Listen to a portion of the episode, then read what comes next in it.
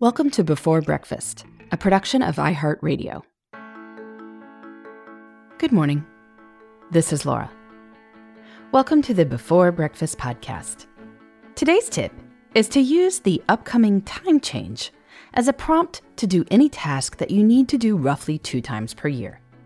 The split isn't perfect, but since you have to address the time change as you change clocks, you may as well use that as a nudge to get to other things, too.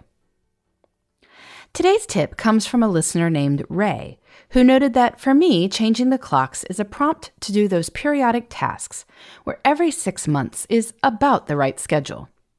It started with the local fire service ad campaign, recommending that we check our smoke detectors are working whenever we spring forward or fall back.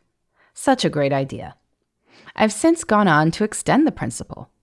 Now, when I change the clocks, I check the smoke detectors, turn the mattress, wash the mattress protector, and either get the garden furniture out or put it away.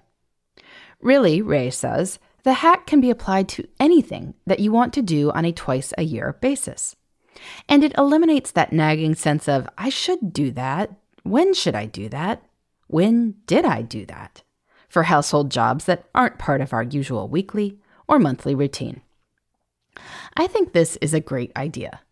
As the time change has moved a bit in the past few years, the dates when we spring forward and fall back are not perfectly six months apart. They're closer to four months apart in the US, though it's a little different elsewhere. But the point is that many of us forget to do these twice a year things until they become once a year things or not at all a year things. For instance, when did you last replace the batteries in your smoke detectors? When did you last turn your mattress? I'm guessing that a twice a year schedule that is not exactly six months apart might be better than a schedule that doesn't happen. So, as we head into the time change this weekend in the US or over the next few weekends elsewhere, think about what activities you might be able to tie to the time change. What do you need to do a few times per year?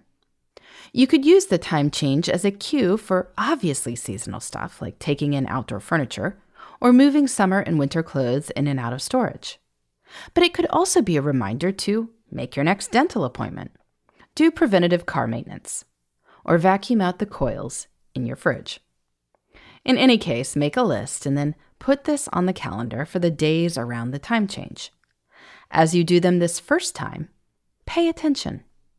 When the time switches again, you'll know you have a list of things you plan to do, and you'll be more motivated to tackle them. In the case of changing the batteries in your smoke detectors, that could be life saving. But even if we're just talking about moving your sweaters into the center of your closet or moving your outdoor chair cushions into the garage, it's good to do it before the situation gets desperate. Change the clocks, change other things too. It's really as simple as that. In the meantime, this is Laura. Thanks for listening, and here's to making the most of our time.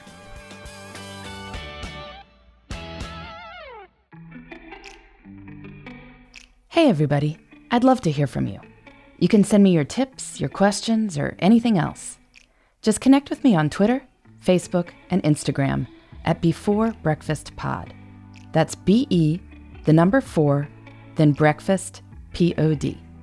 You can also shoot me an email at beforebreakfastpodcast at iheartmedia.com. That before breakfast is spelled out with all the letters. Thanks so much. I look forward to staying in touch.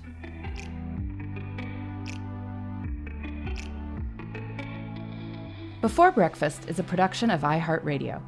For more podcasts from iHeartRadio, visit the iHeartRadio app, Apple Podcasts, or wherever you listen to your favorite shows.